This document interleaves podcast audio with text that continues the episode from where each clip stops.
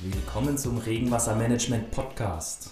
Wir haben uns heute das leere Büro geschnappt, um in Alicia und Ninas Urlaubszeit mal etwas über andere Themen zu reden, diese strenge A bis Z Reihenfolge nicht unbedingt einzuhalten, mal ein bisschen zu durchleuchten, was so hinter dem Regenwassermanagement noch steht, warum wir das eigentlich tun ja, ich konnte mir natürlich auch nicht verkneifen, hier heute hier zu sein. Ne? Leeres Studio, leere Gelegenheiten hier zu nutzen, um dann doch verbal einiges loswerden zu können. Freut mich sehr. Mal schauen, wo es uns hinträgt. Viel Spaß!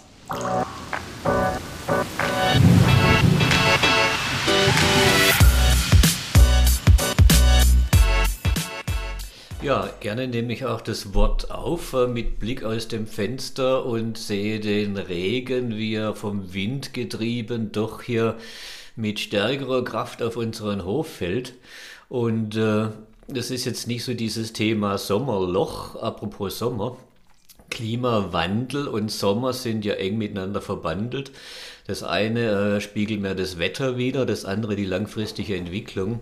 Und da scheint sich doch mehr und mehr äh, zu ja, materialisieren, dass äh, extremere Wetterbedingungen vorherrschen. Also auch hier Starkregenereignisse, der Rhein nähert sich der Hochwasserstufe 2, die Schifffahrt wird eingeschränkt und äh, die letzten beiden Jahre waren eher geprägt von Trockenheit, ja schon fast Dürren. Auch daher äh, spielt natürlich eine richtige Entwässerung, ein vernünftiges Konzept eine entscheidende Rolle im Umgang mit diesen ja, Wetteranomalien oder soll man schon sagen, Normalien, wird es eher normal. Also es wird immer wichtiger, mit intelligenten Entwässerungssystemen zu arbeiten. Und das ist auch Thema des heutigen Podcasts.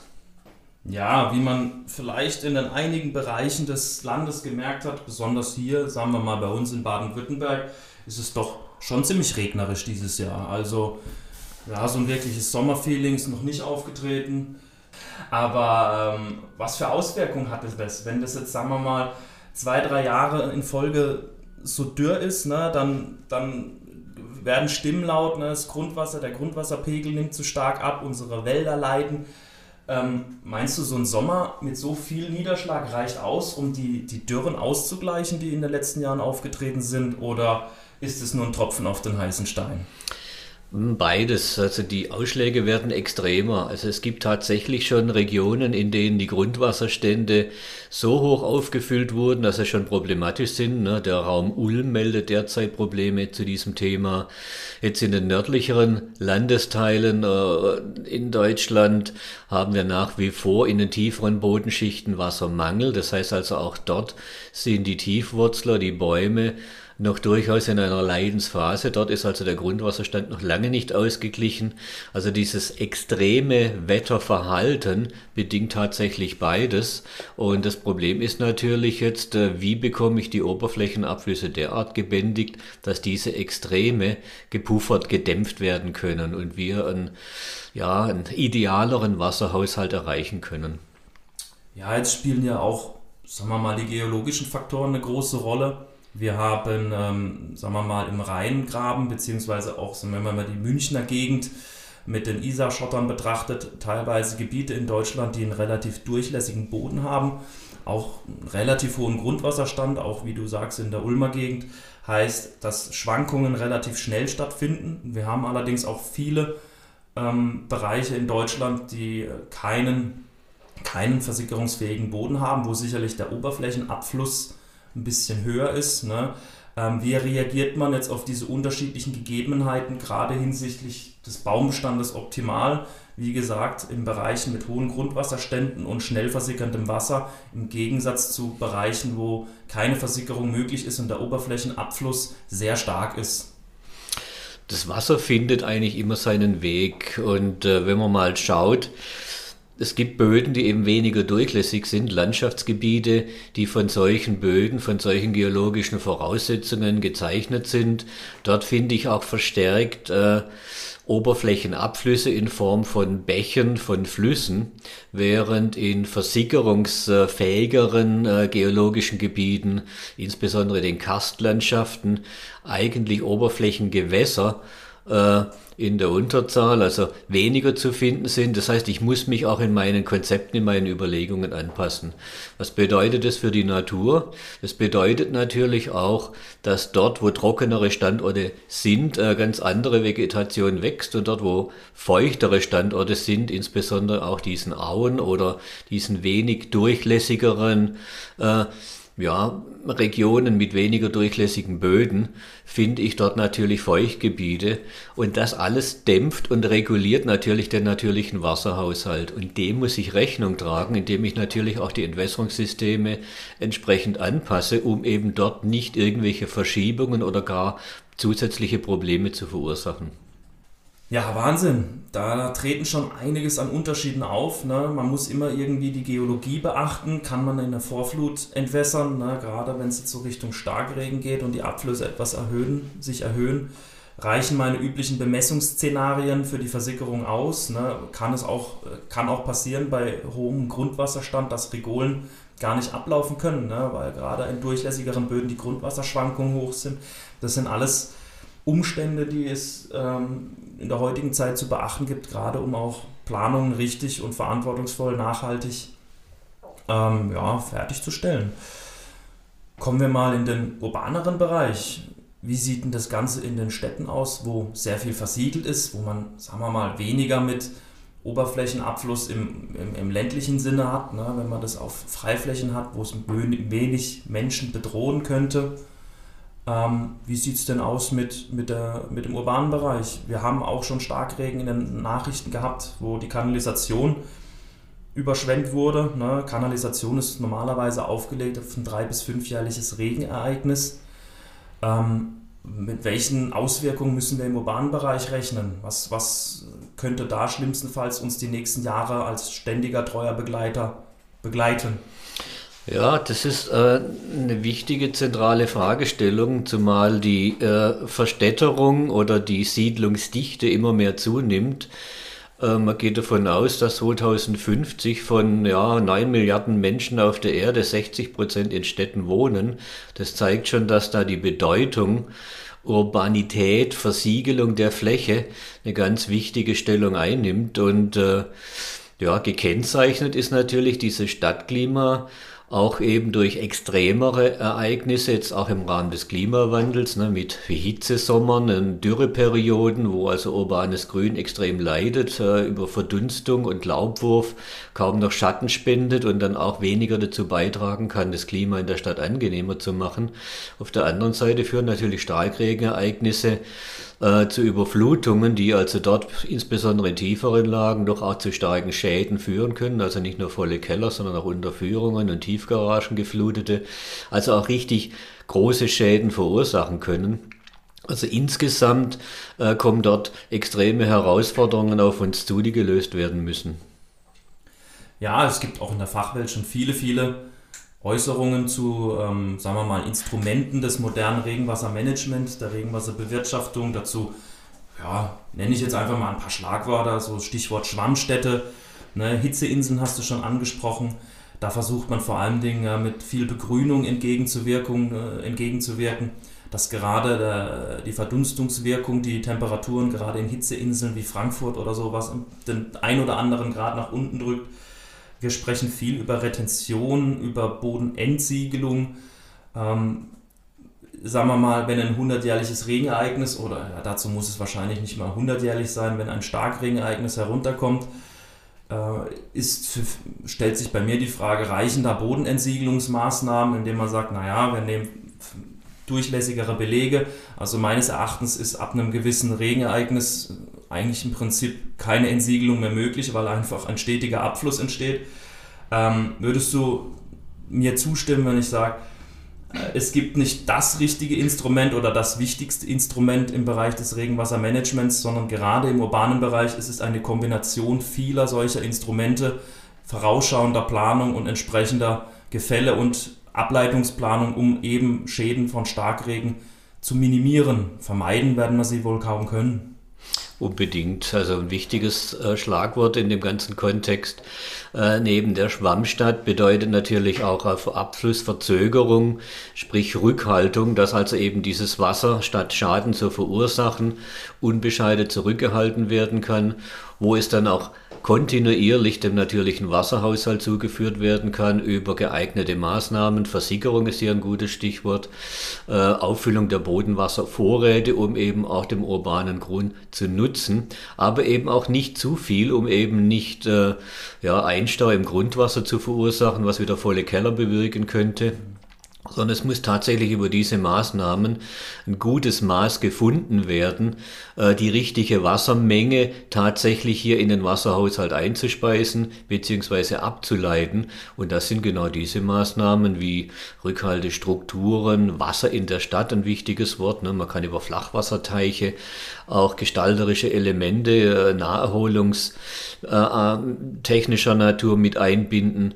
Man kann über Parklandschaften, die zeitweise eingestaut werden können, oder sogar Spielplätze, die beim Starkregen eingestaut werden können, da dort äh, während eines hundertjährigen Niederschlagsereignisses wahrscheinlich kaum spielende Kinder anzutreffen sind.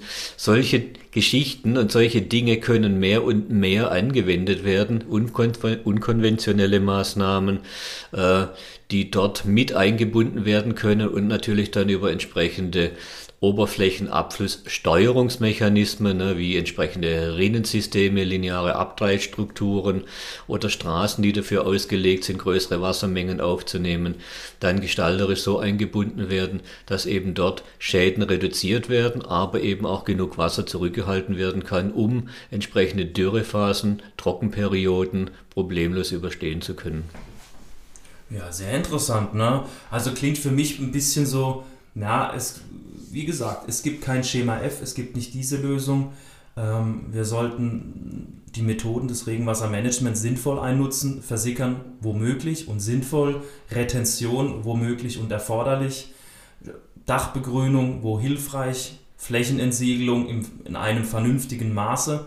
Man sollte sich auf keine der gewählten Instrumente zu 100% verlassen und immer in enger Abstimmung mit den, den planenden Seiten, mit der Fachwelt da einhergehen. Ne? Gilt natürlich einiges zu beachten. Äh, Wasser in der Stadt äh, klingt zunächst vielleicht relativ einfach, äh, aber wenn man sich schon anschaut, Flachwasser sehen, was ein schönes gestalterisches Element in der Stadt bedeuten kann, äh, kann aber auch andererseits, wenn zu viele Nährstoffe drin sind, ne, zur Veralgung führen, ne, dass diese Gewässer umkippen, weil sie sich natürlich auch stark erwärmen können ne, während äh, heißen Perioden und dann eher so stinkende Kloaken dann entstehen als tatsächlich ansprechende, schöne, klare Wasseroberflächen. Also auch hier muss man ein bisschen darauf achten, dass äh, ja, die Gehalte, die dieses Wasser mit sich führt, an Nährstoffen beispielsweise, aber auch an Schadstoffen, äh, in erforderlicher Weise reduziert werden, dass also dort wirklich äh, schöne, ansprechende, ja, kleine Naturräume und Erholungsgebiete entstehen können. Ja, hast du vollkommen recht. Ne? So, so wie du sagst, wenn du von stehenden Gewässern sprichst, denke ich immer sofort an Schnakenbrut an äh, bei uns die Tigermücken in Baden-Württemberg, die gerade im Vormarsch sind. Wir sind hier im Rhein, im Rheingebiet. Wir haben äh, jeden Sommer mit, mit, sehr, sehr viel Schnaken zu kämpfen. Ähm, da denke ich dann zufällig auch immer gleich dran, wenn es heißt, ja, ein etwas renaturierter Teich bietet auch immer gleich äh, Brutstätten für allerlei stechendes Ungeziefer. Ne? Aber das ist nochmal was ganz anderes, bevor wir uns jetzt hier verabschieden und uns unser Eis gönnen, das wir uns heute redlich verdient haben. Ähm, du hast in Tansania gelebt, ne? Das ist richtig. Ich lebte dort von 1988 bis äh, ja, 1997, fast zehn Jahre.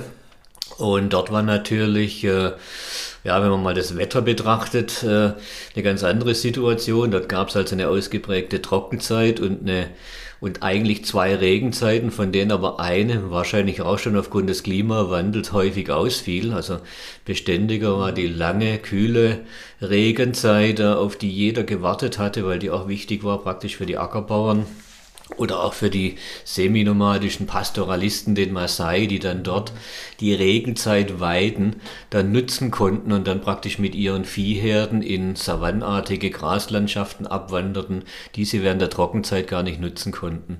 Denn dort war dann während der Regenzeit Verfügbarkeit von Wasser und äh, auch Graswachstum gegeben und das war natürlich äh, sehr wichtig für diese dort vorherrschende Landnutzungsweise. Was mir jetzt auf der, auf der Zunge brennt, ist jetzt nicht unbedingt die Frage, ob Deutschland oder sagen wir mal Regionen von Deutschland irgendwann mal mit, mit Regenzeiten konfrontiert werden. Aber wo ich mir halt am meisten Sorgen mache, ist, ne, ähm, wenn man jetzt diese Dürremonate der letzten Jahre betrachtet, äh, wenn sich das fortführt und wenn jetzt, wenn jetzt solche Sommer mit solchen Starkregen oder sagen wir mal mit solchen lang andauernden Regenfällen, weil ja nicht jeder Starkregen ist auch gut fürs Grundwasser, ne? wenn ein schneller Starkregen kommt, ein plötzlicher, kann der Boden gar nicht so viel Wasser aufnehmen, wie er eigentlich sollte. Da sind langanhaltende Regen doch schon eher hilfreich für. Ähm, wie würdest du das einschätzen?